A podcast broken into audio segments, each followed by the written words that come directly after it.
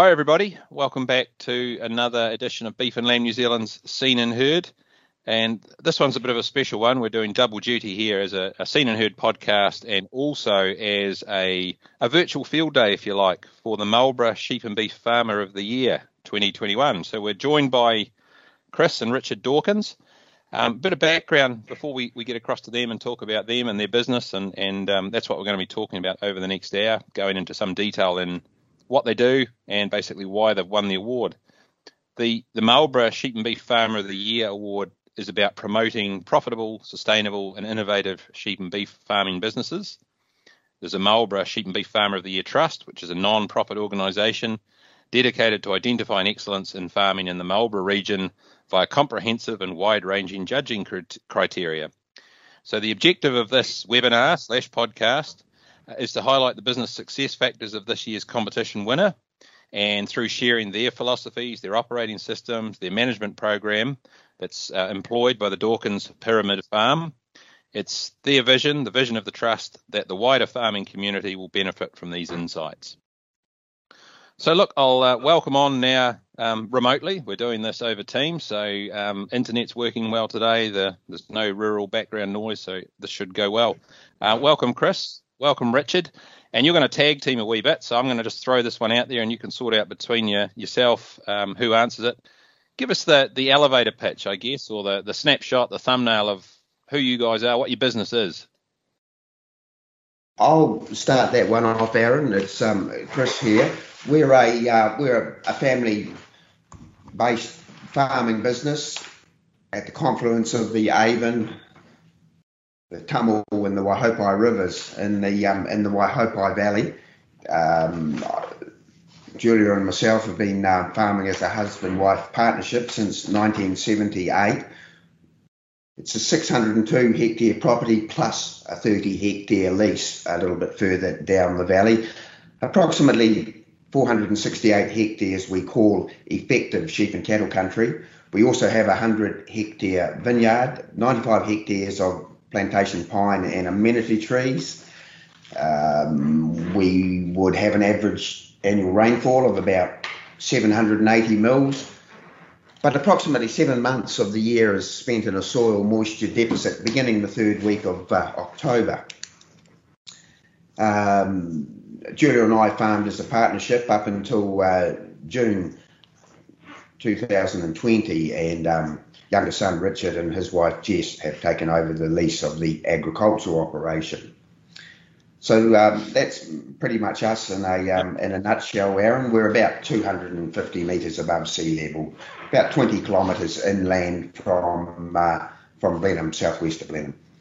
So how'd you? Is it a, a family farm before you, Chris, or how'd you end up there? The, the family farm was actually in the um, outer Marlborough Sounds in um, Port Gore. But when um, when I was born in the um, in the mid 1950s, um, mother and father made the conscious decision to move closer to the amenities in terms of um, education and health. I had two older sisters at that time, and then subsequently one younger sister. Access to Port Gore is um, sea only and round Cape Jackson and into Cook Strait, so wee bit um, prone to the elements as such. So mother and father uh, moved up here in 1954, and then they subsequently retired into Blenheim in 1978 when uh, I purchased the property. And so, Richard, you're um, formally sort of taking over the business since June 2020, but what's sort of been your pathway to that point? Have you been on the farm, did you work off farm for a while before you came back to, to work with Chris? Yeah, so uh, we, uh, my wife and I, um, recently came home in 2017 and and had spent a significant, I had spent a significant time away from the farm, um, nine years after leaving school. So. Um, yeah, it, it, was great to be home, and um, yeah, a fair bit of catching up involved. Um, start of last financial year, Jess and I purchased the stock, plant, and machinery, and um, it, was, it was an interesting time. A lot, a lot happening on farm. So, in 2016, we developed what we call the Stage One vineyard, which was a 50 hectare development, and uh, two years ago now, uh, developed stage two, which was a 44 hectare vineyard. So between two vineyard developments and succession planning, um, well, actually at the same time, we purchased 187 hectares of the neighbour's property as well. So a fair bit going on and um, a, a, few changes from when I was much younger. Um, a bit of a different dynamic between development work going on at the new block and, and vineyards as well. So an interesting time to take over and um, yeah, mum and dad having obviously just won the Marlborough Sheep and Beef Farmer of the Year, obviously a lot to live up to. So Jess and I will give it a good crack and hopefully continue the legacy.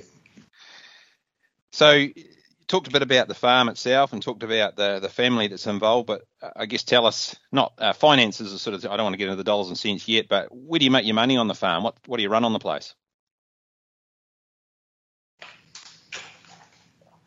Um, historically, would be would be classified as a um, sheep and cattle enterprise, 50-50 um, stock units split between sheep and cattle.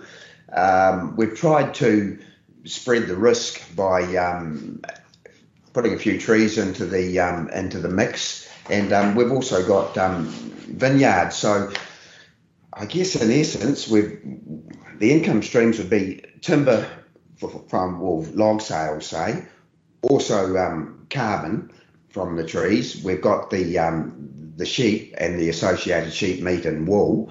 We've got cattle, which is spread between carryover dairy cows that we re- recycle back into the dairy industry. We've got uh, Jersey bulls that we lease and subsequently sell to dairy farmers as herd size. And um, we also have um, dairy beef as well.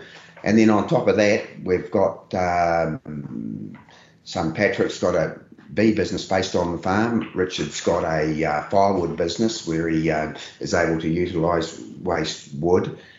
Um, the vineyard is split between half of it is actually leased out for a regular monthly income. The other half we manage ourselves for as contract growers. And um, and between times we actually have a, a, contracting service, so we actually manage the leased vineyard for the um, for the lessee as well as um, doing our own uh, vineyard work. Okay, so she's a fairly um, diversified income stream, I guess you'd say. What just we won't probably talk too much about the vineyard. I mean, our main target is the sheep and beef farming side of things, but um, your you got vineyards in the neighbourhood. How'd that come about? It was just part of the farm. It was the obvious best use for. Yes, we've got thirty thousand hectares of vineyard neighbours just um, down the road and over into the next valley. It's um, it, it's not really a passion, Aaron, but Yep. You're told to get a water right because it's a scarce resource and it adds a lot of value to your farm. It doesn't actually add any value to your sheep and cattle business. Mm. So you have to change your land use to be able to justify it. Council have a policy of use it or lose it. So if you don't make use of it, it can be um, taken off you. So the logical use for the water in our environment is um, viticulture. Yep. So, and, and you effectively substituted though what, what went into the vineyard. I think I picked up you, you bought extra land or another block of sheep and beef land to go to sort of offset that. Is that roughly what happened? Yeah, very conscious of the fact we don't want to uh, deplete the um, the the pastoral unit in, in yep. any way. So um, yeah, yeah, if we can um, strategically replace those lost stock units elsewhere, it's um, it is quite complementary. We are able to uh, graze underneath the vines from um, late March through to late September. So um, it, it, does complement the um, pastoral operation reasonably well, particularly for the sheep. It's it's another. I mean, it's another source of income. Uh, but it's also another sort of complicating factor. You were never tempted just to sell that block of land. What what was the reason you've sort of kept your, your own foot in the water, or your, your toe in the water, if you like, doing the management and so on? That's a, a whole new skill to learn and different times of the year to do things. Is it just because you like my... Chardonnay, or? No, no, it wasn't my idea, Aaron. The um, the children thought it was a good idea. you lost the vote, so, um, Yeah, yeah, it was all part of the uh, yep. what came out during the succession planning process, and um, yeah, we, are fairly um, we're reluctant to um, to sell land. Um, it seems to be a, a good land use, so um, yeah, thought that it would possibly provide an opportunity for um, future generations. So that's as I say, we're not going to talk a lot about the vineyards, but it does illustrate you've got a relatively complex farming business. Now, there's a fair bit going on. We're going to drill into the, the, pastoral side of things. Who else? How does it all run in terms of people on the places? The two of you, well, other family members, other staff. What? Who who works day to day helps out, or even season to season? Family members tend to uh, come and go, particularly in their younger formative years with regard to uh, university and what have you. Um, always had a um, permanent staff member who's been on the property for 42 years since um, we both started here at the same time. But um, it's, it's, interesting that you suggest it's a, a, relatively complex business, Aaron. This kept up, kept coming up um, regularly during the Monitor Farm program when we were the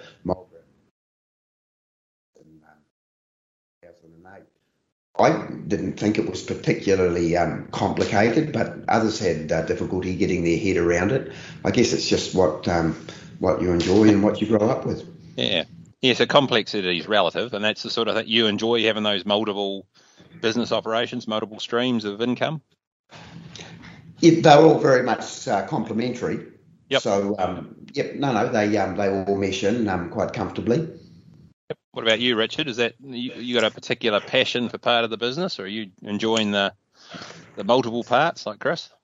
Yes, certainly enjoy the um, multiple aspects um, of the property. Um, purchasing the stock plant and machinery, obviously, Jess and I mainly concentrate on on the livestock side of the farm, and found found very good value in local contractors. Just um, strategic use of contractors seems to sort of fill any any voids um, in terms of labour. So just recently had um, weed spraying contractors in in for a week. Um, use fencing contractors when required. Shearers do a very good job. Um, we have very good relationship um, with with the local um, tree planters. Um, so full time on the farm is is just myself and Dad um, seem to be able to tick off the day to day work. Um, but just when things are falling a wee bit behind, we we will will call in contractors to give us a hand. We have made a conscious decision to invest in in in good equipment, plant and machinery. I think with finance being very cheap at the moment, possibly cheaper than we'll ever see again in our lifetime, it's a great opportunity to upgrade the gear um, so we can do things efficiently ourselves. We do all of the tractor work ourselves, um, but have have very good good tractors and implements just to do things as efficiently as possible. So it, it is busy. It, it um, yeah gets busy from time to time, but um, very rewarding at the same time. Yeah, it was one of the things I remember well from Lincoln when I was there. The, they drummed into a substitute capital for labour whenever you can. But speaking of labour, you, you, 42 years, I think you said you've had one employee with you. What's the how do you manage that? That's you know staff management, keeping people on regularly comes up as a bugbear for, for all farmers, dairy especially, but sheep and beef as well. What's the are the tips and tricks there to having a successful long term relationship like that? Gosh, Aaron, you might have to ask him that. um, we've got similar interests. He's a um, he's a highly intelligent man, so um, yeah, keep him motivated, keep him stimulated. Um, I value his um, his input into the property, but um, no, it just happened by accident. Actually, Aaron, there was certainly can't put a, a finger on it we we're both very compatible. Now, just on this, one of the benefits of, of doing this this podcast, this webinar, is the amount of information I've been supplied from the judges that were involved. And sort of while we're on this topic of people and family, one of the other things they note, although you know um, the the business is busy, and we're going to talk about the high levels of performance you're achieving, um, they noted, you know, as a family, you guys have a all of you have a fairly high level of community involvement. Is that something as well that sort of drives your day to day to be in, you're quite engaged in so tell us about what you do in the community and, and sort of what why you're motivated to do that sort of thing. That Being a monitor farmer, for example. Yeah, yeah. A lot of that happens by design rather uh, happens rather by accident, Aaron, rather than design. Um, oh, it's one of those situations. The, the more you put into anything, the more you put out, the more you get out of it. I enjoy um, mixing with motivated, well organised people. So one thing leads to another. Um, I had a, um, a, fairly active, busy time um, years ago on the uh, New Zealand Sheep Council, which I thoroughly enjoyed um, mixing with those motivated people on a regular basis. So um, when I retired, resigned from that, there was a, a little bit of a, um, a void to fill. So the Monitor Farm program was, I thought, a um, logical extension to it. Um, yeah, no, most of it is not not planned. It just there's an opportunity arises, so you take advantage of it. If I could Speaking of- Sorry, go away. Go. so- uh, sorry, go um, for if, I could, if I could just pitch in there too, yeah. Uh, motivated was the key word Dad used. I'd I'd like to say um, positive people as well. Um, really enjoy being around positivity, and myself being away from home for nine or ten years meant I had to uh, play a bit of play catch up a bit in the industry. And I've found being involved in the agricultural community helps boost on and off farm knowledge. Yeah, surrounding myself with positive people is the key. And I've found people that volunteer or people who participate in those extracurricular activities, be it be it beef and lamb farming for profit or federated farmers or our local catchment group. Um, those people are generally positive and um, motivated, like Dad said, and and a joy to be around. They they sort of boost you up. So that's probably the main reason I enjoy those community activities. So, and on sort of a theme, my last sort of question on this one, it was another one that the the the, uh, the judges certainly raised in going through some of your background information. It was, it was a big one. Uh, governance of the business is something I think you've put a fair bit of time and effort into, looked at different options and things. Can you give us a bit of a one of you or both of you between you give us a bit of an overview of how the business is governed at the moment, the governance structures you've got in place, what you've tried, what's worked, what hasn't worked, and yeah, where you're at. No formal structure as such, Aaron, but um, do value our relationships that we have with um, with a number of industry people, all of whom can add value to to the business in their particular area of expertise.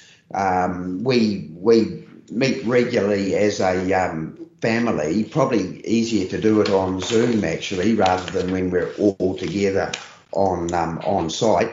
So regular updates with the family to keep a, abreast of developments and um, specialist help from from industry people as required for um, for guidance and help in, in any particular situation. It's um, something that I've always enjoyed the the planning side of uh, of the business. So um, do place quite a bit of emphasis on getting good guidance and um, and getting it right. Yep. And I noticed in your presentation, Chris, you said you're a, a problem solver. You enjoy a challenge. Is that the uh, same for you, Richard? Um, yeah, very much so. Yeah, really enjoy a challenge, and um, when you're up against it, I um, quite enjoy problem solving and um, yeah, working hard and overcoming those problems. So yeah, farming certainly presents those opportunities quite often. So yeah, so far so good. Um, yeah, and enjoying enjoying things so far. All right, so let's talk about some of those sort of problems and, and outcomes. Let's start talking about the, I guess, the, the, the sheep and beef farming side of things. Um, let's start with the sheep system. In a again, in a nutshell, the elevator pitch or the thumbnail. What what sort of what's the sheep system you're running on the place? Pretty pretty simple. Um, pretty simple system. We've we've got a breeding finishing flock of ewes that make up about half the total number of stock units. Um, that's a, a closed flock as such. We vehemently protect the um, the sheep flock, but we um, actively trade cattle, but with precautions, um, and would probably best be described as a um, dairy support system in terms of carryover cows, leased bulls for dairy farmers, and the um, and the dairy beef. Yep. So, um, how many ewes? How many hoggets? Finishing everything. What's the what's the the uh, oh, outline? The, how does the system work? Yeah, around about uh, 1,400 ewes, 400 hoggets. All all animals are um, are mated and um, we work on having a, a, reasonably good clearance of uh, lambs at weaning time in November. Yep. And what's the genetic sort of background of your ewe flock? My pride and joy was uh, a flock of Corriedale ewes. Uh, in my, my heyday, I was a New Zealand Farmer of the Year. But um, unfortunately, over time, the value of wool as a percentage of the sheep income has diminished. In that first decade of my farming career, wool made up 55% of my uh, sheep income, and it, it, peaked one year at 65%.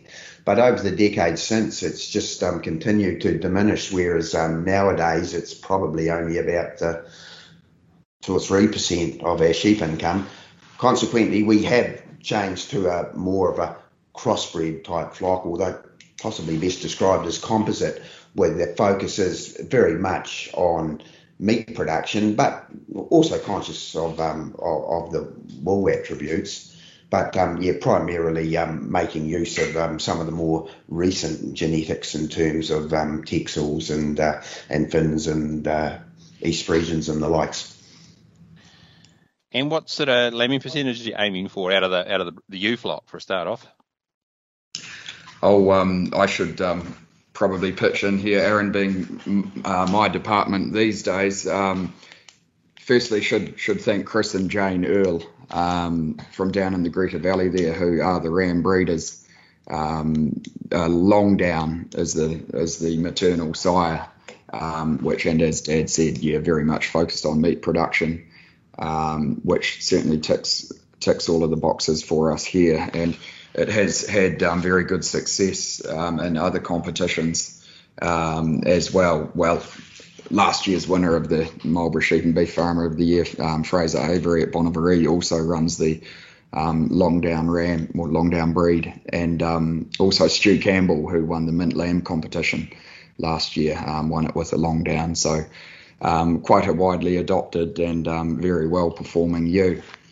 Um, here at the pyramid, we the the goal these days is to have a 160% um, lambing. So scanning mid 190s, 190 to 195% in the mixed age and two tooths combined, and and look to clear, um, look to do 160% um, by weaning. So those figures are from scanning until weaning. Yep. And have you done it?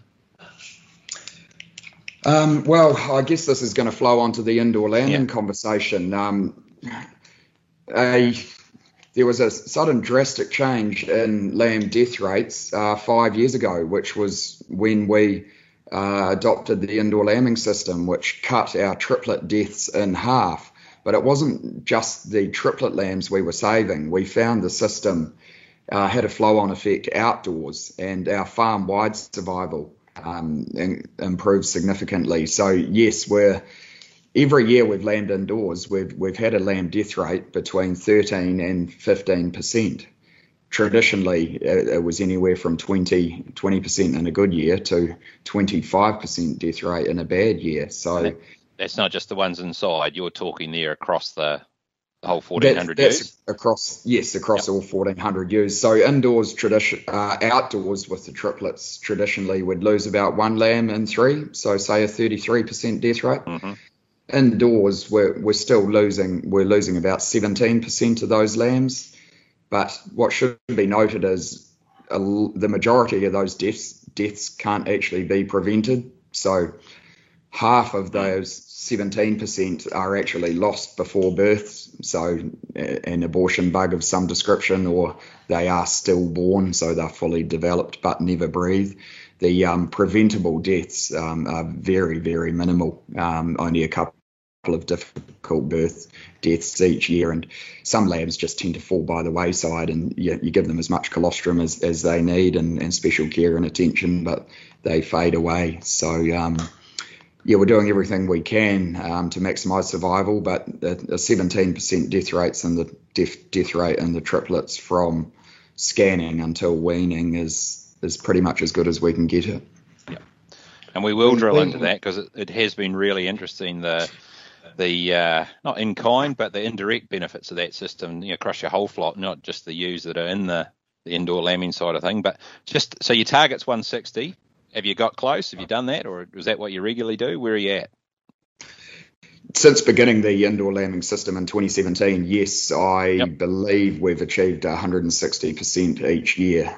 Um, Yes, we're yet to. We're actually doing our final weaning draft tomorrow to finalise numbers, but it's looking like we'll be around 164, 165 percent.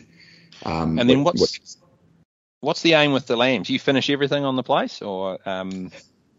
uh, traditionally we always have. Um, so this year we've actually achieved so far a 91% clearance of lambs prime off mum, and the average was 41 kilos. So so far we've only been left with 100 lambs, and yeah, I've I've uh, tended to adopt a policy of let's shift our focus. Well, it, it, was probably always the focus really. Let's let's just shift focus to next season's lamb production. So if I am able to sell those lambs store at weaning um, for a reasonable price, I will let them go and um, put that higher quality feed into the ewe lambs or or young bull calves and um, focus on next year's production. So we do have the ability to finish them if we want, but I, I just think the feed is um, better put into into preparing for next year.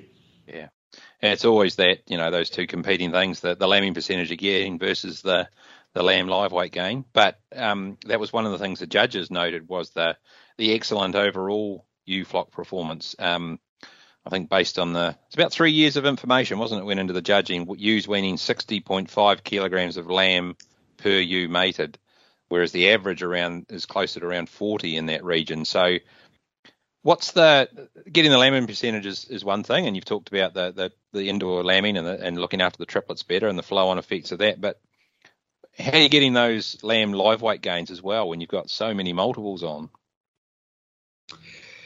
It um comes back to the overall system, I think. Um, well, it, it starts today, really, where it's the day after our main use year, and this morning we've been through the ewes and drafted out the light condition ones. Um, so it's the overall system which concentrates on ewe body condition. Priority feeding, soil fertility, improved pastures, and then intensive management through lambing. So we've gone through today and, and drafted out anything condition score three or less, which will be priority fed on Lucerne or Brassica through the summer. So all of the ewes will be up to a condition score of 3.5 minimum in mid-February when the teasers go out. The condition scoring is constant and never ending. The sort of main ones you think of throughout the year are shearing and scanning but we're, we're doing it all the time. Any of any of those treatments in between, such as dipping or vaccinating, or even just when you're shifting mobs, you could potentially pull a couple of stragglers out. Yep. Um, so so constant body condition scoring and priority feeding. Yep. Ram, and when you so at the moment you've just shorn. So do you still put a hand on them then, or you do it by eye when they're fresh off shears? How you and but it, and then rest of the year are you actually physically putting a hand on them? Um, no, no, fresh off shears, it's it's very easy to pick on the drafting gate. You need to be practical about these things, and one of one of the bonuses of six monthly shearing here is um, it, it's never particularly hard to pull out those lower condition ones. So while best practice tends to suggest you should go through and, and put your hand on them, um, yeah, we find it very very practical and very easy um, to, to do it year round, really, but particularly um, the week following shearing. Yeah. And so, how many ewes at the moment? This, this you've just drafted them. How many have you got at that three or under body condition score? And what are you going to do with them? Well, the the ewes and the lambs did particularly well this year. So in a normal year, we'd we'd grab about twenty percent of the ewes yep. out and um, would go onto the Lucerne platform for the mm-hmm. summer. But um, today went fairly well, and and it would be ten percent um, have come out. So yeah, that, that will free up a bit of feed, a bit of extra feed for the ewe lambs, which we'll aim to mate um, at the start of April. A target of 48 kilos, so a bit more lucerne to pump into them. And the the key thing, you know, you're talking about a minimum of 3.5 in February. How are you keeping those heavy ewes heavy all the way through? You know, in a summer dry environment, it's easy for them to again lose a bit of weight post weaning.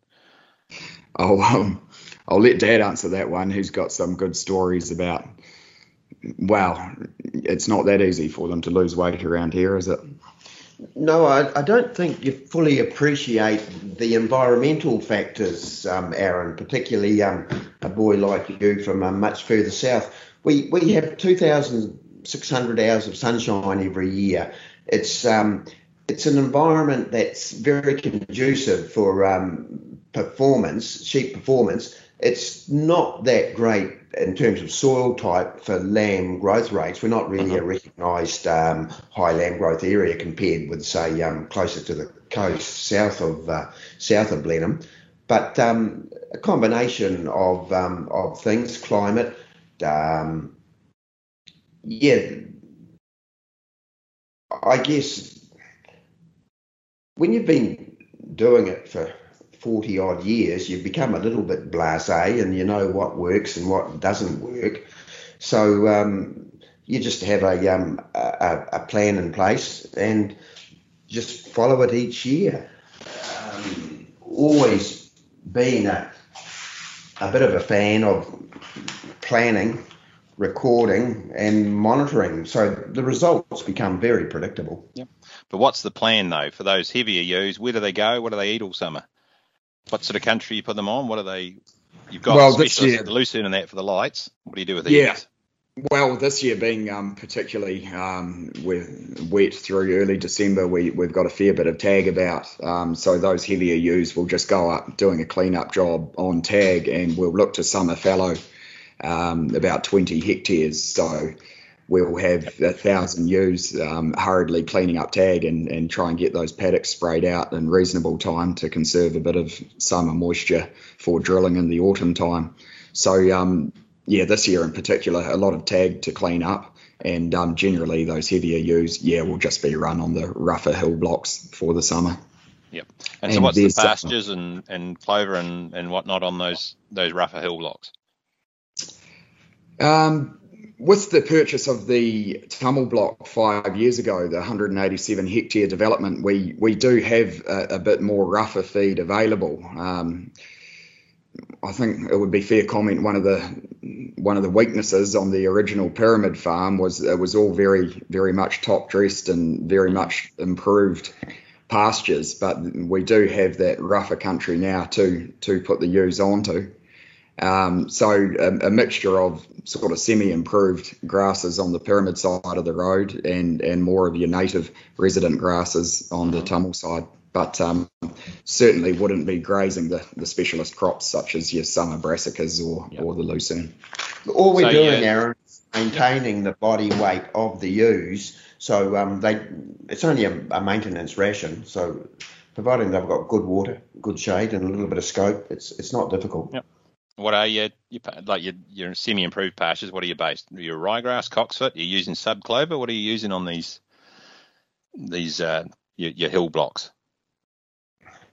They well, if we started on the river flats, um, which is about 25% of the property, that they historically have always been in Lucerne for that specific purpose. Um, moving up onto the um, rolling clay country, which you can get a tractor over the bulk of, which is our main lambing platform, um, always had a phobia about perennial ryegrass and the um, the, the effects of um, endophytes consequently, um, initially when I bought the property, we went through a uh, fescue development.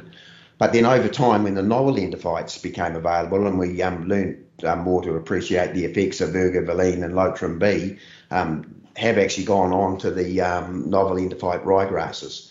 And reasonably difficult to maintain a high um, legume sward in that particular pasture. It's heavy clay country and it's Dick Lucas is, Dick Lucas describes the farm as a ryegrass factory, and that um, ryegrass does enjoy mm-hmm. it here.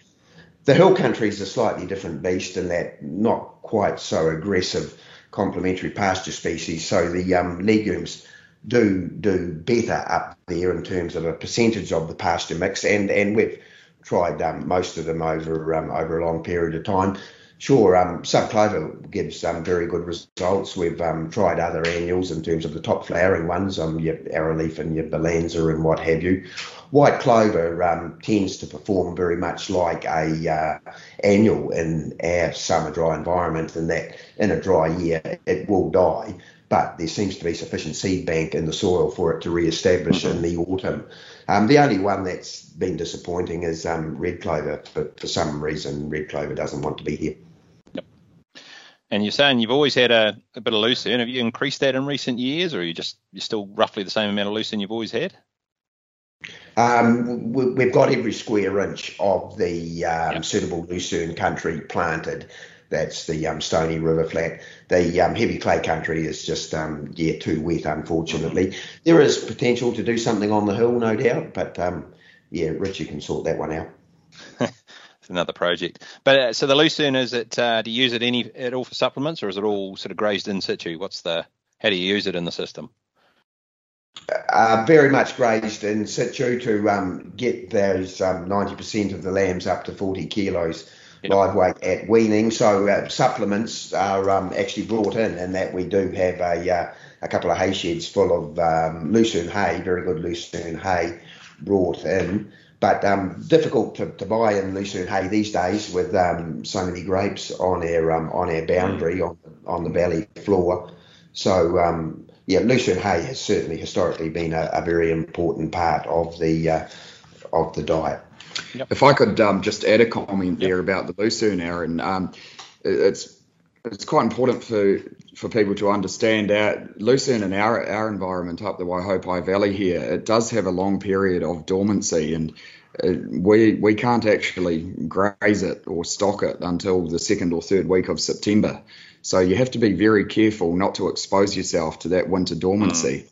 For for every hectare of lucerne, um, we just about need two hectares of ryegrass, um, particular in particular your sort of winter active Italians and annual ryegrasses. Um, when do you lay The um, first mobs um, kick off in the third week of July, um, 24th yeah. of July. Um, so when you're not able to stock the lucerne until mid-September, you um, certainly need a um, significant area of, of those winter active grasses to lamb onto. The um, lucerne is great to shuffle the later lambing mobs onto. Um, but even even they're probably a month old by then. Um, but where it is really beneficial is the later lambing hoggets, which um, start start lambing at the beginning of September. It's a great platform for them, and um, of course through the summer, if we can get get a, a, wee bit of summer rain, the lucerne obviously stays active and is great for growing out younger stock. So, so while it, it certainly adds a huge amount of value, hence why we've got so much um, on the land capable of growing it, you you do just have to be a wee bit careful not to not to overexpose yourself, and also yeah. sort of have complementary um, other complementary pastures as well. The other issue, Aaron, is that uh, the Waihopai is completely devoid of artesian water. Consequently, um, our lucerne will go dormant over summer, and that there's mm-hmm. just um, insufficient moisture to uh, sustain it it, it will it will never die on you. Um, as soon as you get a, a, reasonable rain, you're back in business. But it would never save you in a drought. Nothing to tap in. But that, that's an interesting disconnect, you know, because lucerne growing with air temperature and tends to kick away. But your lambing in July is that because I mean that's when your pastures are kicking into gear, or is that uh, also to beat that? Uh, you know, you were talking about when you go into soil moisture deficit and, and your pasture growth rates flatten out or bottom out. Um, it's relatively early lambing if Lucerne's not getting out of the gear until mid September.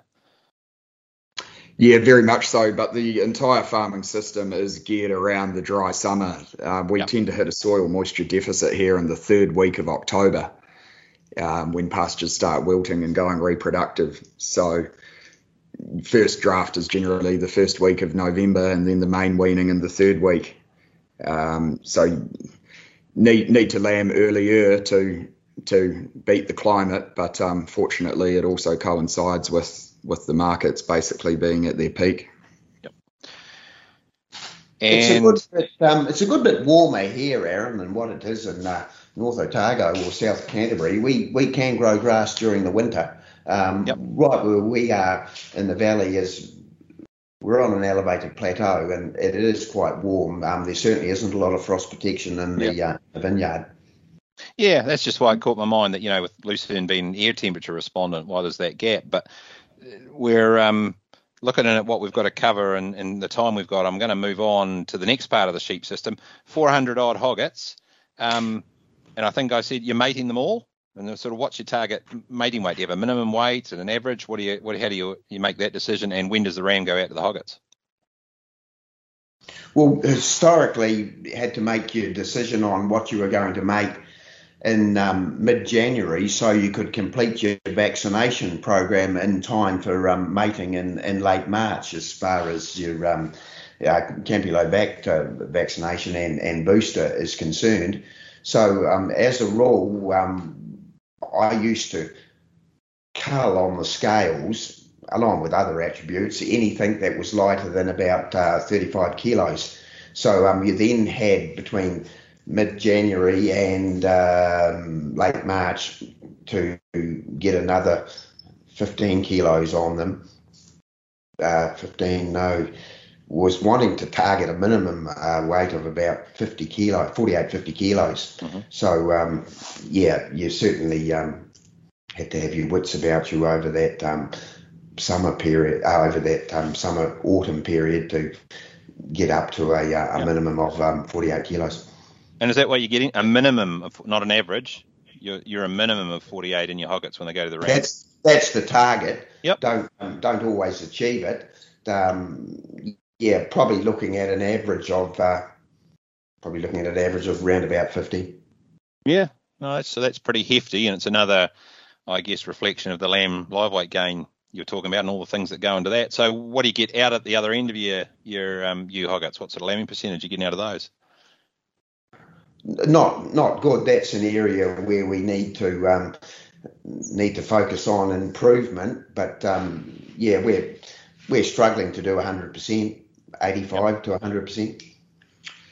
I'm sure a lot of listeners will um, appreciate and um, have experience in, in, sort of abortion um, plaguing um, hoggets. It, it's certainly an issue we contend with here and um, quite can't quite come up with any answers. Um, it, it's a bit of an ongoing problem when you lose sort of 20, 20 to 30% of those lambs which have been scanned um, it knocks that percent back. We shifted focus last year and thought, well, if there's not a lot we can do about the abortions, let's maximise the, the lamb survival, the ones which are born alive. So with the indoor lambing system going going so well with the triplets, we actually decided decided to lamb the hoggets indoors as well. Um, so my goal was to have less than a 10% death rate in those hogget lambs. Um, that's excluding the abortions, of course, and um, we managed to do 9%. Um, of those 9% deaths, how many were preventable? Well, not many, I would suspect. We only had one die from a difficult birth. Um, so while we don't have the abortion issue sorted, we're certainly um, maximising the lambs that are maximising the potential of the ones that are born alive anyway. Yep. So we'll, we'll get on to um, that that indoor lambing system or, or the the because now it's across both triplets and hoggets. But um, just the last couple of things on the hogget lambing, what sort of ram do you put them to? And out of the the 400 odd, do you end up with many dry at those live weights? Uh, historically, we've used um, very good Southdown rams sourced locally. Um, last couple of years, we've actually been using a, uh, a, couple of Charolais as as well. Um, long term average figures, I would suggest you probably end up with about a third of them dry, a third of them carrying singles, mm-hmm. and a third of them carrying twins. Yep. How'd you, and just out of interest, how'd you find the Charolais as a sire across hoggets?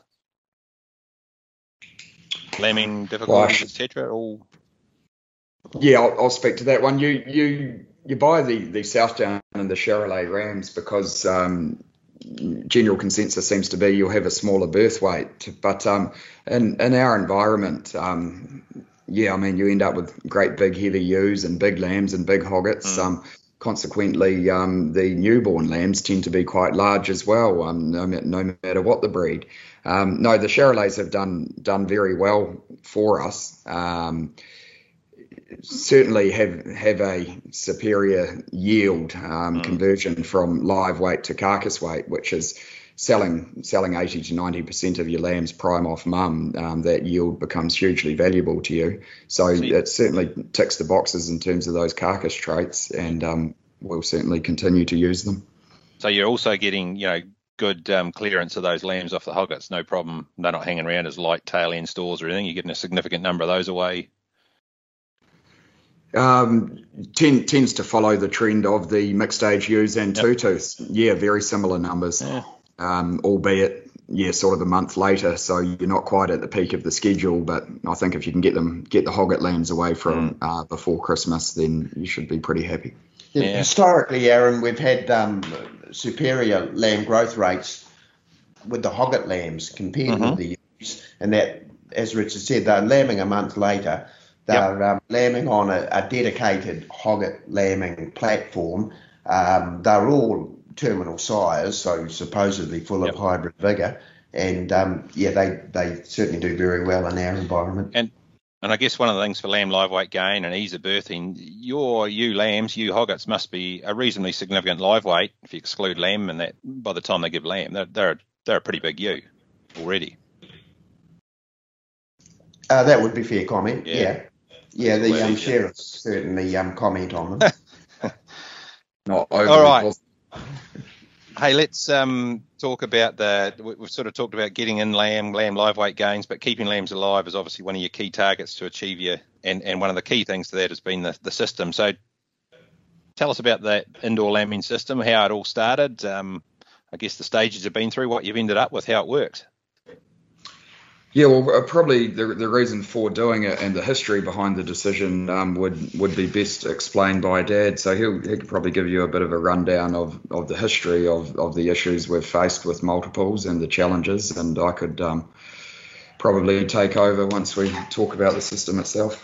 Back, I thought he just left the room. Mm, had, had a very fertile Corriedale flock. Consequently, um, triplets were a bit of an issue, and in spite of my best endeavours, um, we just weren't making any progress in terms of survival of those lambs. I'd spend a lot of time in the paddock with them and um, very disappointing results. Consequently, uh, during the Monitor Farm program, it was highlighted the fact that our death rates were above average.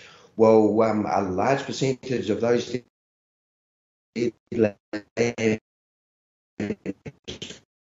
were actually hogget lambs. Triplet lambs, you mean? Triplet lambs, sorry.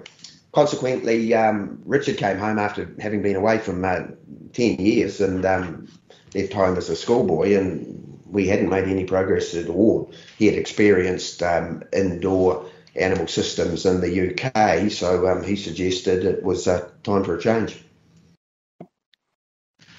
And what were the changes, Richard? What did you see? What did you decide to do? Well, for the record, the um, only indoor system I experienced in the UK was an indoor dairy farm, and um, I can't say that was the most enjoyable seven weeks of my life. So um, didn't take take motivation from that, but um, yeah, no, it, it, was the fact that it had always always been an issue, the um, management of the triplets, and probably for the first time, we had the infrastructure in place. Um, recently had a large, we, we always, always had a good set of covered yards, but extended those. And um, finally, with myself being home, we had the labour. So, yeah, yeah, thought we'd give it a crack. And um, the, in year one, I, I, should mention it, we were very well supported by Beef and Lamb as an innovation farm project. So they came on board, and in 20, 2017 was year one, and we very much did everything by the books. So we introduced supplements three weeks before they came indoors. Um, we were we were very strict with the hygiene. Um, we we were feeding the ewes once they left the yards um, to help with that diet adjustment, and um, re- really really went all out um, in terms of in, intensity. And as the years went on, we just just made things a wee bit more practical, a bit easier to manage, and without compromising um, the performance of the system. So so if we say that the general theme theme of the five years has been best practice and then just modifying the system to suit. So in in terms of results, like I mentioned earlier, we've we've gone from a long-term death rate outdoors of around 33% to yeah, sort of 15 to 18% indoors. Yep. Um, and the bulk of those deaths are unpreventable. Yeah, more than half of them are, are abortion related deaths. So just walk us through it with uh, a triplet ewe. She's scanned with triplets. What happens from then on? How does it? When do you take her into the shed? How long are they in for? What's the feed, etc. You, you talked about modifying it to what works. What have you found works? Triplet management would start at, at scanning when they are identified and drafted out and put onto superior feed. Um, the the very much refined system we have now is well, actually going back to the start, ram harnesses are used at mating, which is uh-huh. very important in terms of identifying a targeted feeding and b when they are going to lamb. So they're in three day age groups, so we can be fairly accurate with bringing them inside. So the the day before they're due to come inside, um, we'll start feeding feeding their supplements, which they have indoors, which is lucerne hay and peas so they're brought inside and, and get quite comfy and, and put them in a lambing pen, which is generally about 20 ewes. So they're, they're fed and, and have access to fresh water and nice straw bedding. Uh, once they lamb, they're just separated off into a bonding pen and watched for 24 hours. So over that period, we're just wanting to make sure the lambs have got up on their feet. They've all had a good feed of colostrum, and um, and uh, sort of set to go outside. Obviously, check the ewes udder for milking ability, and if if we think it's necessary, we we will take one lamb or two lambs off and um, put them into the orphan system. So. It, it, really should be called a hybrid system. I mean, if they come inside the day before they're due and they they're born the next day, and then they're simply in the bonding pen for 24 hours, um, yeah, sort of after two days, they're they're off. We'll um, put them in the laneway and they'll yep. wander off to their paddock. Yep.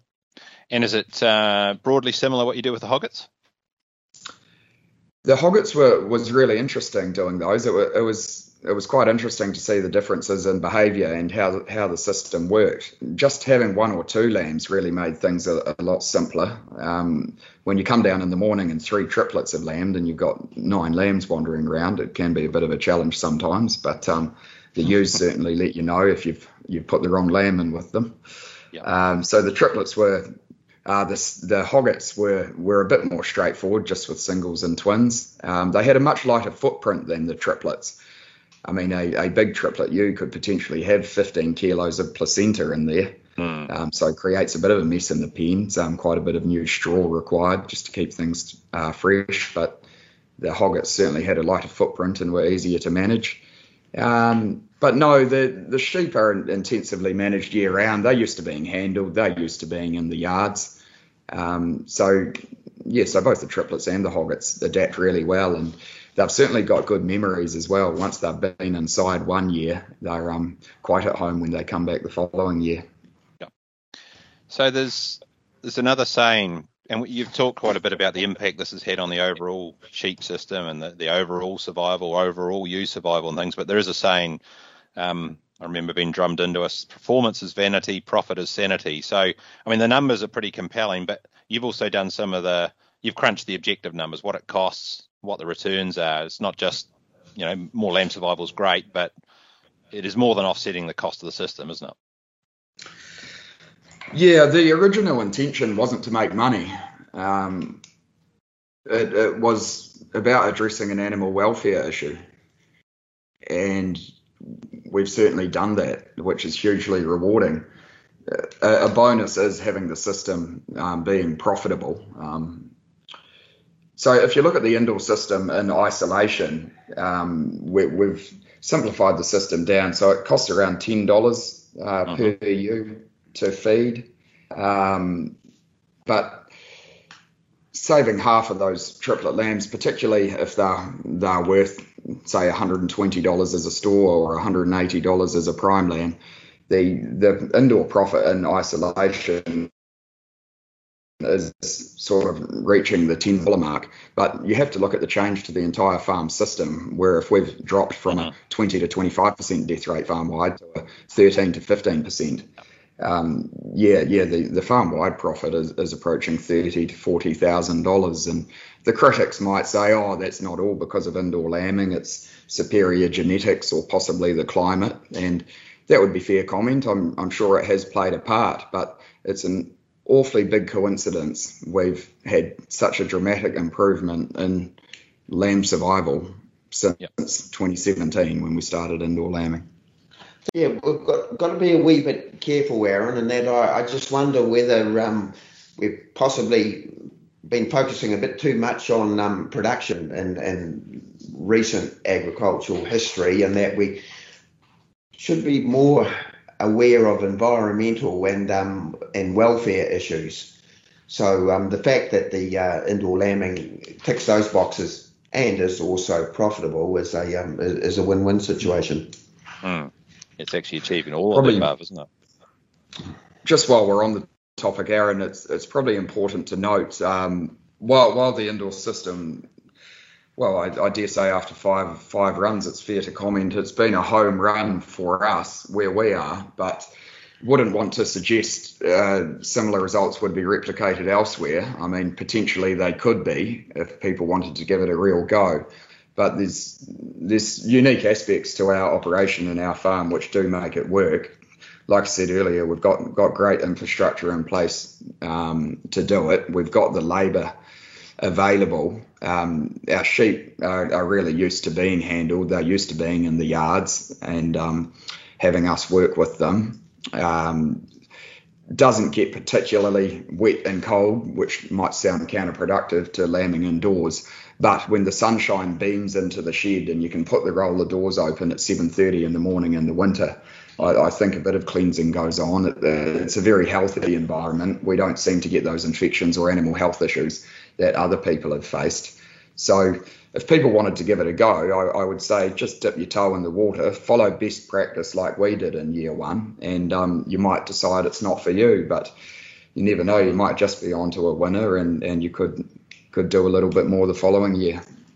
You, mentioned the labour side of things there, Richard. I think, um, and that's in your estimates of costs and margins. Does that include an, an allowance for labour, or is that you're doing that effectively in kind, with given you're there anyway on the farm? Oh, in my original calculations, I, I did include labour, and I'll just look up here what the costs were. Yeah, this demonstrates the sort of shift in the system. In, in 2017, the labour came to $54 a ewe.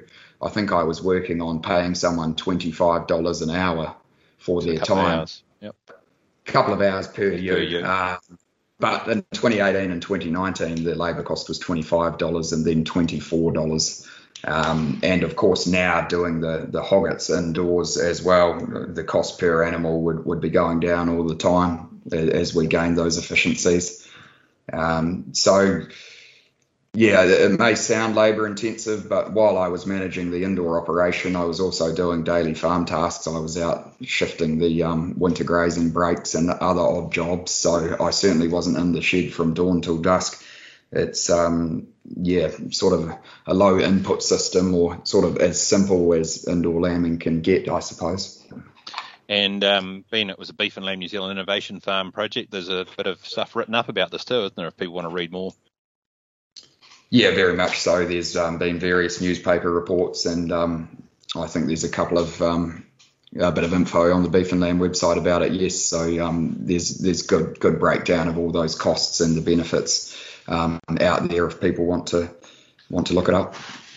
Dig up some of that. But hey, look, just um, we keep moving on because it wasn't all about sheep, but it has been so far. Um, the cattle side of things, it's still uh, it's a fairly significant proportion of your stock units are cattle, but what's the role of cattle in the system? It, it's um, are they there to support the sheep system? Are they they uh, how do you deal with them?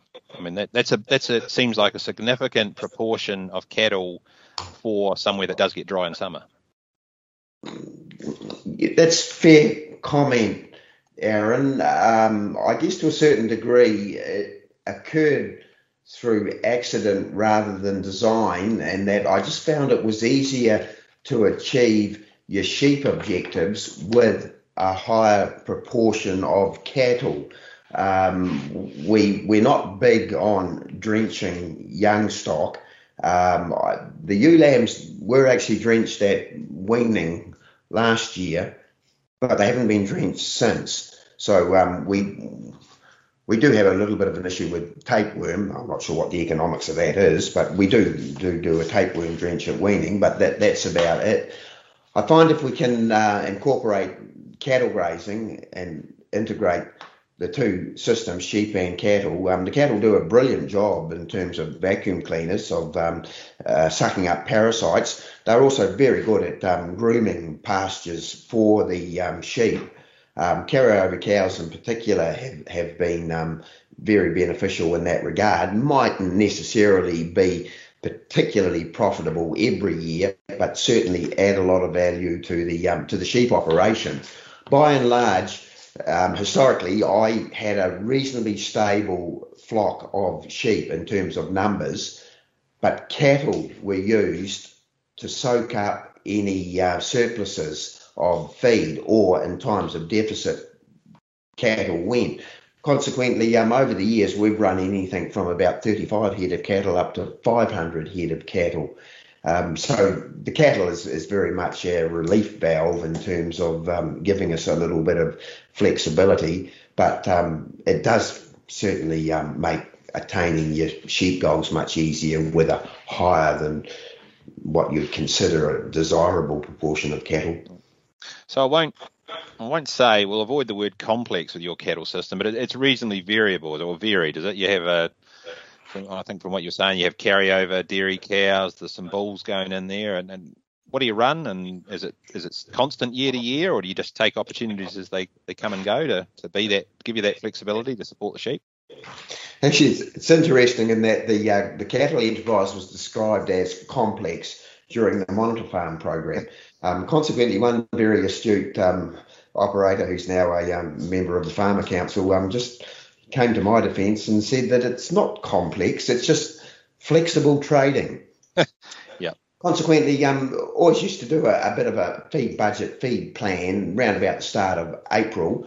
Um, when you had a pretty good idea of um, how your winter green feed crops were establishing and, and what your pasture covers were over the property, and then just work out how many cattle was able to um, winter and would then just go out on the market and source whatever was the best value for money, um, which was relatively easy to do with a very proactive, um, very competent stock agent.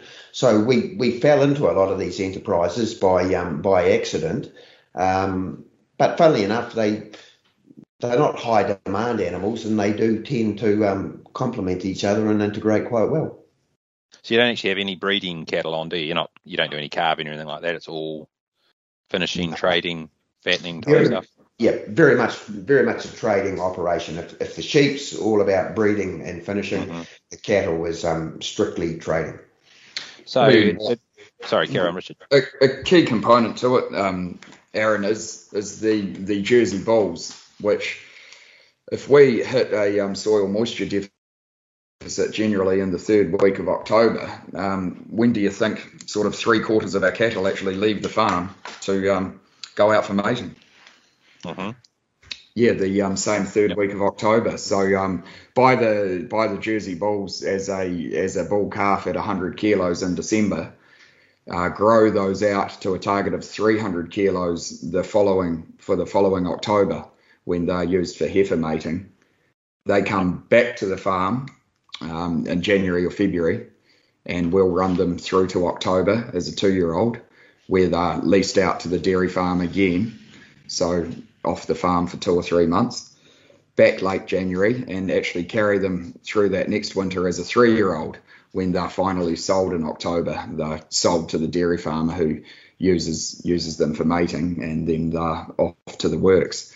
So while while you are carrying a, a bull for three years, it's actually off farm for about six of those months, and it's actually when we're we're drying drying up. Um, yeah, hitting that soil moisture deficit. So the Jersey bull trading certainly um, fits in with, with the system well. Um, we will buy 40 Friesian bull calves at the same time, and they're a straight fattening proposition. Uh, the goal is to do a kilo a day and sell them as a two year old at a target carcass weight of 360 kilos. You'll be horrified, Aaron, at um, how little feed you can winter a uh, Jersey bull or a carryover cow on, but then open the gates when the um, oh. feed comes away in the spring. That's the most impressive thing because their selection for feed conversion efficiency, especially those carryover cows, what they'll what they will live on and where they live on, but that's a whole other story. I haven't seen some of them, some of the places they experimented with them down here. But so, what is the carryover cows? You do them every year, or are they something uh, flexible depending on feed and that feed plan you talked about, feed budget? The actual cow itself is, is pretty much an integral part of the um, system. The numbers is what varies yep. from um, from year to year. Um, yep, so um, that's very much just um, a, a, case of um, available feed. Yep. So significant part of your stock units, and, and we've talked about what's comprised, but I guess you know it's, it's a, other than that, it is a fairly straight system. They're there to turn feed into beef and or go away and turn uh, feed into um, calves for dairy farmers. I guess is sort of the, the theme, but um, other than that, it actually is a pretty simple system. It's not got the the uh, complexity of the sheep system, arguably, where you're having to rear hoggets, get hogget lambing, and all these things we were talking about, lamb survival, etc. There's there's actually not that level of complexity to it. Yeah, it's it's pretty low input, and um, the beauty of the jerseys is, yeah, they're converting feed, but it's it's very average feed. The the 40 Friesian bull calves, um, I guess they're competing directly with the sheep. You really want to pump the high quality feed into them. They will do a bit of a clean up job through the summer where required, but generally they want priority feeding, whereas well, the jerseys in year one need to get up to that 300 kilo weight by the um, first October. But as a two and a three year old, it's it's quite low quality feed you're giving them. So mm. while while on a 12 month basis, the Friesians are more profitable if you analyze it per megajoule of metabolizable energy. The um, the Jersey will certainly win hands down. So why do you have the Friesians when you've got that the, the Jerseys work with them being away and, and, and then as you say in the last couple of years they're living on poorer quality feed or lesser quality feed? What's the role of the Friesians, those 40 Friesian bulls? that's historically I've used them as a bit of a buffer, Aaron, and yep. that um, if the pressure came on, you, you can um, the, the, stock agent can um, sell those um, animals um, on the telephone overnight. Yep.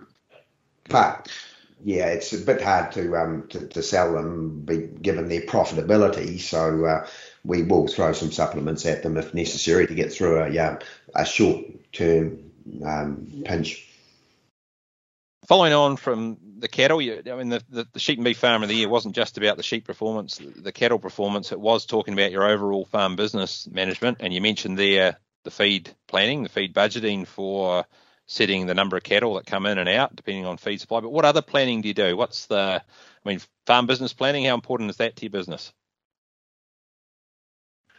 Oh, that's that's fairly critical, and that much easier to achieve your goals if you've got something written down that you're um, you can you can focus on. So um, always had a uh, farm business plan, but um, that's that's a moving feast, and that um, you, you tick one box off and uh, and another door opens. So business plan's been very important. Um, got very very good rapport with the um, with the bank managers, so we like to keep the um, financial um, information flowing and, and up to date. Um, regular soil testing, so um, yeah, we've got a pretty good um, pretty good feel on where we are at in terms of um, nutrients. Um, enjoy the analytical side of the of the business, the feed planning, feed management, feed budgeting. yeah, I, I think if I had a well, from my perspective, I feel if I had a strength, it's possibly been the um, the, the planning for these various tasks, giving the information that we have on hand, um, to the extent that the actual execution of the task itself can become a little bit boring when you've done so much um, prior planning and um, and preparation. And on the financial stuff, you do you doing cash flows? How often are you updating those? That's probably a weakness of the business, Aaron, mm-hmm. in that um, historically about 85% of our income was generated in a six week period during um, November and December when we um, yeah weaned the lambs and sold the ewes and, and shore and sold the cattle and what have you. Um, and a lot of that income, a lot of that product was actually sold forward on a contract basis. So you uh, had a pretty good idea of what your lambs were going to be worth, what your ewes were going to be worth. You, you knew well in advance what the um, cattle were going to be worth, and that the Friesian bulls were on a contract. The Jersey bulls is, is all on a um, fixed price um, agreement. The carryover cows was um, pretty much a, a, a given, and that in some of those um, earlier years, I, I had the carryover cows sold before it actually brought them. So you mm-hmm. knew what they were going to be worth. So never really got too analytical with the budget till round about Christmas time when you had all the money in the bank. Yep. Um, and then that first half of the year um, wasn't a lot happening on farm in terms of um, expenses, but um, the big expenses um, seem to occur in the second half of the financial year from um, from New Year through to the end of June. So budgeting was pretty easy when you had the money in the bank and you could just allocate uh, the spend accordingly.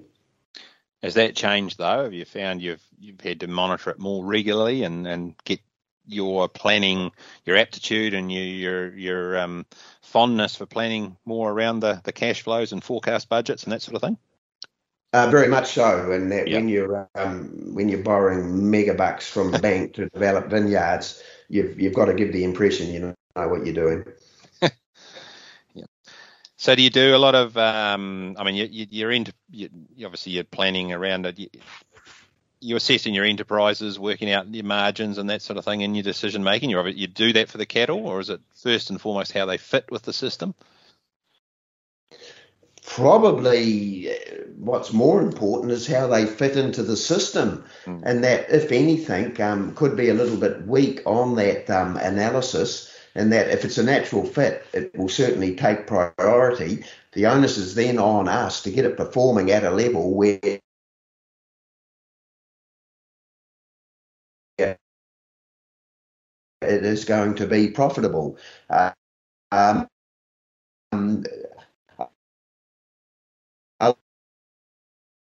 a lot of the projects tend to be more of a young nature, changing back, yeah, part way through because uh, I don't chase market, work out what does naturally without having to modernizing. Hmm. We're cutting in and out a wee bit here. Can you hear me, guys? Whoops. Yep, we've got you back now. Yep. Yeah, just a wee bit of static. I think most of that answer came through all right. But um, perfect one of the things I think that's come through has, has been a bit of a, a long term focus with where you're going. So some of these longer term projects like the, the the, the vineyards, but also where you're going with the sheep and, and this. Um, farm and environment planning side of things is something the judges noted and talked about. Um, you've had a reasonably long term view, I think, of what you're going to do with some of the land. so tell us, there's a bit of um, you've done a bit of planning around. You've got some QE2 covenants and some significant natural areas all sort of identified and or protected. Uh, yes, yes, was was always um, always very passionate about protecting those areas long before it um, became trendy. Consequently, um, put a, a QE2 covenant over an area that I thought was special, but um, didn't gain a lot of traction from others. Consequently, it was quite interesting when we were an early adopter of the uh, significant natural area survey locally, and the uh, the ecologists that um, actually did the survey um, did agree that it was a rather unique area. So um, that was quite heartening. Um, we're we're basically valley floor. There's not a not a lot of the original flora and fauna um, left. So what there is, we certainly um, like to protect because it only amounts to a relatively small area of the um, of the property, and it just happens to be on a uh, land class that's not really um, useful for anything else. Yep. So um, yeah, very keen on protecting it for future generations. And I just want to. Long time ago in this discussion, you talked about you know just the, the focus on productivity that's farming heading, and there's other things that need to be taken into place. And you know some people call that the triple bottom line, or there's the quadruple bottom line side of things. But on the rest of the place, have you, with a focus not just on productivity, the things you've changed or, or things you now do in terms of how you manage the land to make it, you know, to use that sustainable word, um, to, to, to fit better with your natural resources and your land management units and those sorts of things? Richard's probably um, I was always very um, keen on on being ahead of the um, ahead of the game. But Richard's very proactive in in that area and trying to um, keep ahead of legislation. So um, yeah, he can deal with that one. Well, inside the farm gate, um, just a quick note is um, coincidentally or fortunately, the um, Tummel development block, the 187 hectares, had very similar land use capabilities to the original pyramid side of the road. Um, so, say 20% stony river flats, 30% rolling clay country that you can get a tractor over, 40% hill, and um, 10% um, steeper hill, um, which sort of aligns itself with farm forestry or amenity plantings. So, within the farm boundaries, we'll, we'll look to replicate the the sort of outstanding environmental work of the past in, in terms of land use and um, protecting water quality and um, yeah, yeah, best practice as such. But um, one thing I, I, did want to give a plug was outside of the farm gate is the the local community up here in the Avon Valley have formed an incorporated society called the Avon Valley Catchment Group. Yep. Um, I hope I'm not speaking out of turn when I say we're the only voluntary or member funded um, catchment group in Marlborough. And mm-hmm. um, early, earlier on, there were a few critics who um, who, who didn't think it would happen and um, it was going to be all too hard. But it's been a real credit to to the community up here. There's six farms involved, and um, we've got a water testing regime um, going on, and and also working in collaboration with MPI, Marlborough District Council, uh, Landcare Trust, and a couple of other parties, and and our water quality is is actually outstanding based on on these water testing results, but it's the biodiversity side of of things we want to concentrate on. And a lot of my generation, well, and the previous generation up here, spent a lot of time in what's called the Ferny Gear Dock Reserve um, at the head of the Tummel River, and just the the Tummel River itself is in a deep river gorge and is terribly overgrown with invasive weeds, and it's a bit of an eyesore when you drive past um, heading up to the Ferny Gear Reserve. So the catchment groups banded together and it, it, it, in the past, it's certainly been easier for groups to to get funding who have degraded waterways, and um, having pristine water was was a little bit of a speed bump for us. But um, with good collaboration, we have got the project well underway now, and um, are looking at improving and sort of creating this native corridor up the Tummel River. Um, but we were soon made aware that these catchment groups are about more than water quality. It's actually about community and, and best practice farming, and we're, we've now we're on path to have every every property involved um, to know their emissions numbers. Uh-huh. They're all going to have a fresh water farm plan by the end of next year, and um, yeah, it's quite enjoyable actually working together and, instead of sort of looking over the boundary fence at each other. Yeah. So um, yeah, there's a bit of work, I guess, inside the farm gate, particularly on the Tummel block going on, but also within the community as well. That's uh, the irony of it, isn't it? When you've got good water quality, it's actually a challenge for a catchment community group. But um, just referring back, you said you know you're surrounded a lot of vineyards, etc. So has your catchment community group actually got a pretty wide range of farm types? I mean, how many other uh, the the the vineyard owners, etc., in it as well, or is it mainly sheep and beef farmers? What's the the makeup? Yeah, yeah, quite a diverse um, group of land landowners, which is all the more rewarding. So you've got your traditional family sheep and beef farms. To uh, two of two of our properties have a vineyard, ourselves included, obviously.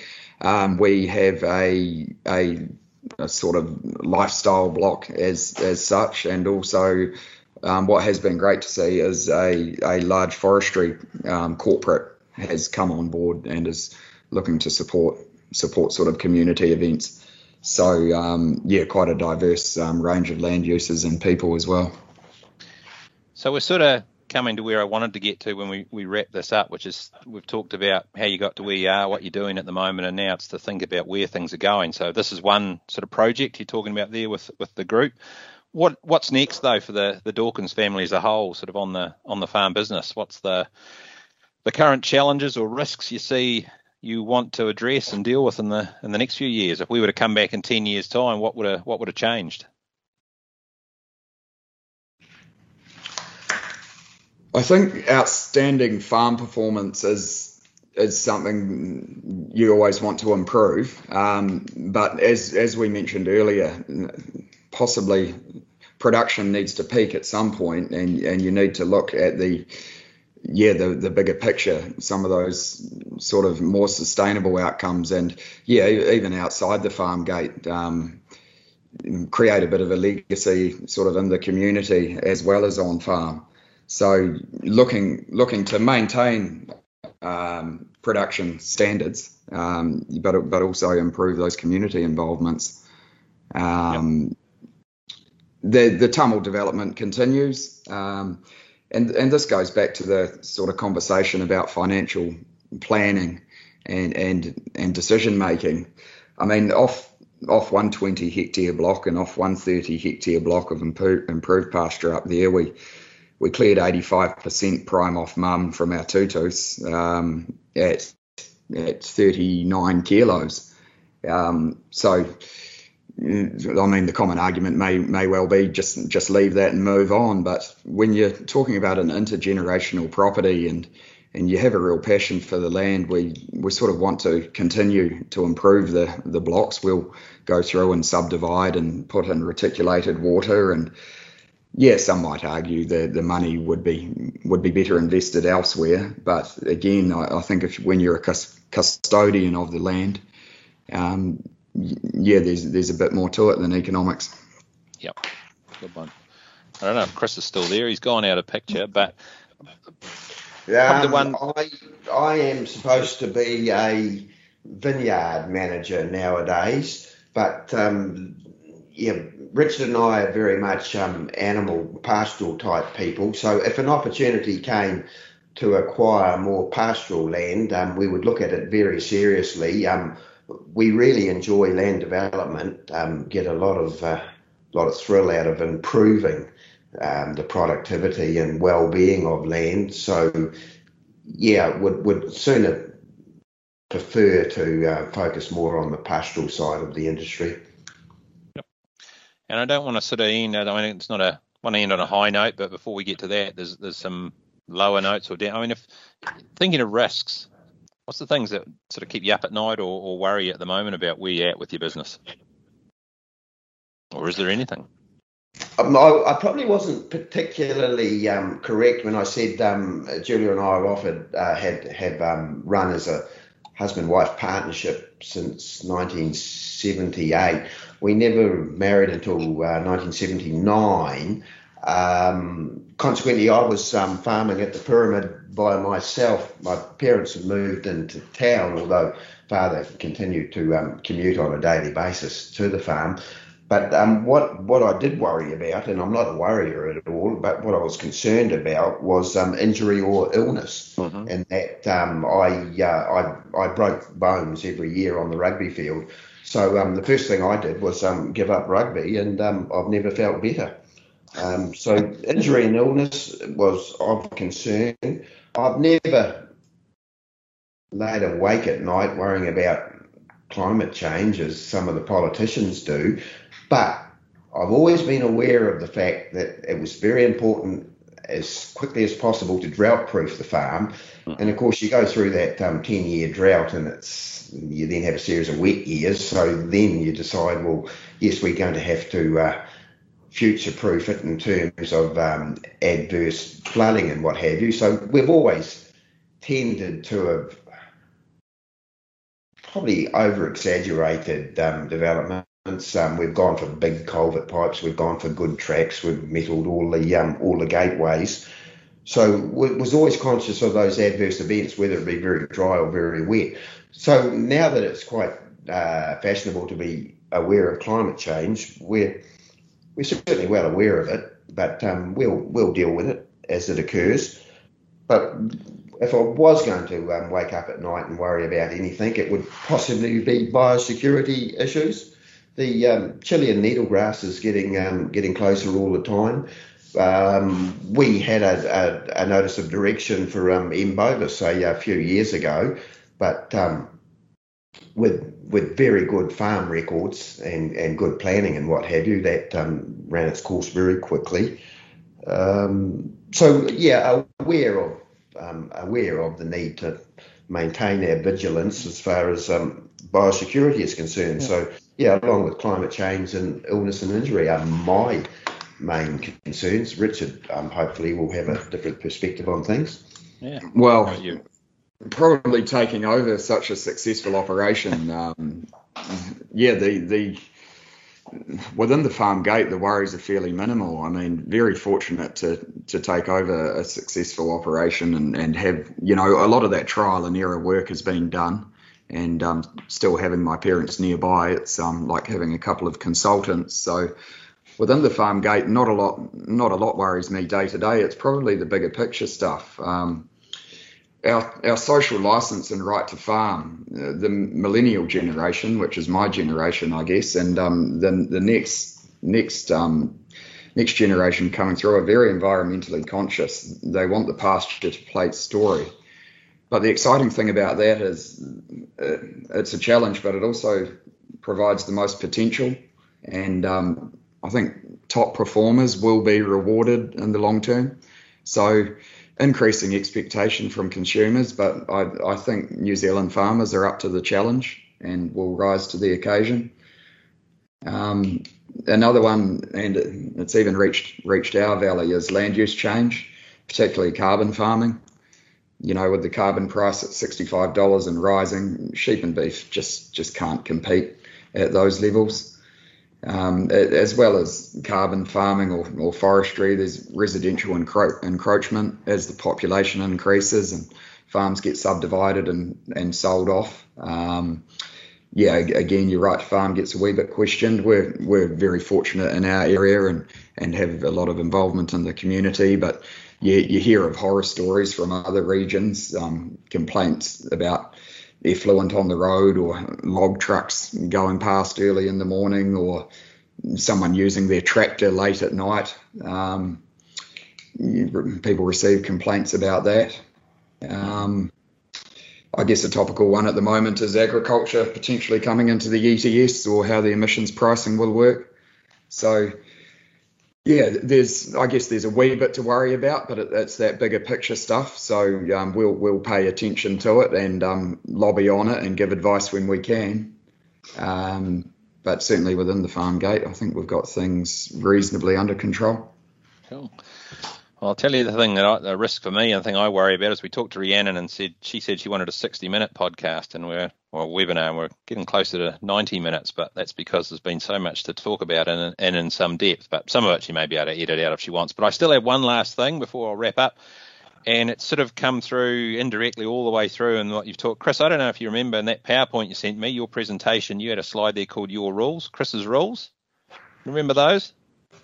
Uh, yeah, yeah, yeah. I'm pretty sure uh, we can bring those up. Yeah. Um, I just thought they they seem to be a neat summary of what you've um, you've talked about all the way through. The first one was that you're in the long in the game for the long haul, so you need to get it right. Um, yeah, yeah. I, I don't like um, learning from my mistakes. I um I like to uh, work out what does best and then implement that let someone else make the mistakes. So um, yeah, base all our decisions very much on science. Yeah, And that's your next one. Knowledge is power, back science and research thoroughly. Um, third one is we don't accept average in any part of the business. So you've sort of got a constant improvement focus. Oh, just attention to detail. I um, yeah, don't like to compromise standards at any stage. So um, it, it just seems to flow through the, the whole operation. We get very good service from the um, from from the land buyer. Um, the, the shearers are outstanding. Um, yeah, the, um, the, silage contractors, the um, bailage contractors, you, you, set high standards, and it just seems to create a favourable environment. And probably the key one, I just you've talked about being a problem solver, the benchmarking challenges, which is some of your other rules, but the key one in there that I did want to get to is you don't rise to your level of expectation, you fall to your level of preparation. What do you mean by that one? Oh, I was watching an NRL game on um, on television one night, and the Warriors had been um, absolutely dicked by um, by the Broncos or someone. Anyway, um, there was this um, rather hard-looking um, Polynesian boy was um, interviewed, and the uh, commentator suggested to him that um, you didn't really rise to your level of expectation, and he very eloquently just said no. But we fell to our level of preparation, and I, I just thought that summed it all up. In that it's it's those seven seven P's: proper prior planning and preparation prevents piss poor performance. So, um, yeah, you set high standards, plan accordingly, and um, and execute. Awesome. Hey, look, I don't know whether you got anything to add to that one, Richard. No, I think that sums it up well. Yeah. I thought so too. When I was doing my prep and then having listened to you guys for the last wee while, I thought that was probably the big one the the importance of planning and how that's the been one of the keys to your to your success and your outcomes. So we will wrap it up there because we have gone a wee bit longer than we thought. But again, that was because there was a lot to go through and we wanted to do it in, in some depth. So this is going to be, uh, well, some of you will be listening to this beforehand, but this is also going to be tied in with some some video as well. So um, you'll get a chance to see some of what we've been talking about, both I think in a in a bit of a webinar, and then after that it'll be online, possibly somewhere on the on one of the Beef and Lamb New Zealand um, YouTube channels or somewhere on YouTube anyway. But look, I will wrap it up there. So look, I just uh, say thanks very much to Chris and to Richard Dawkins from the the Waihopai Valley which I know very little about, but I know a whole lot more about it now, having talked to you guys. So, hey, look, thanks very much for your time. Thank pleasure, Aaron. Thanks, Aaron.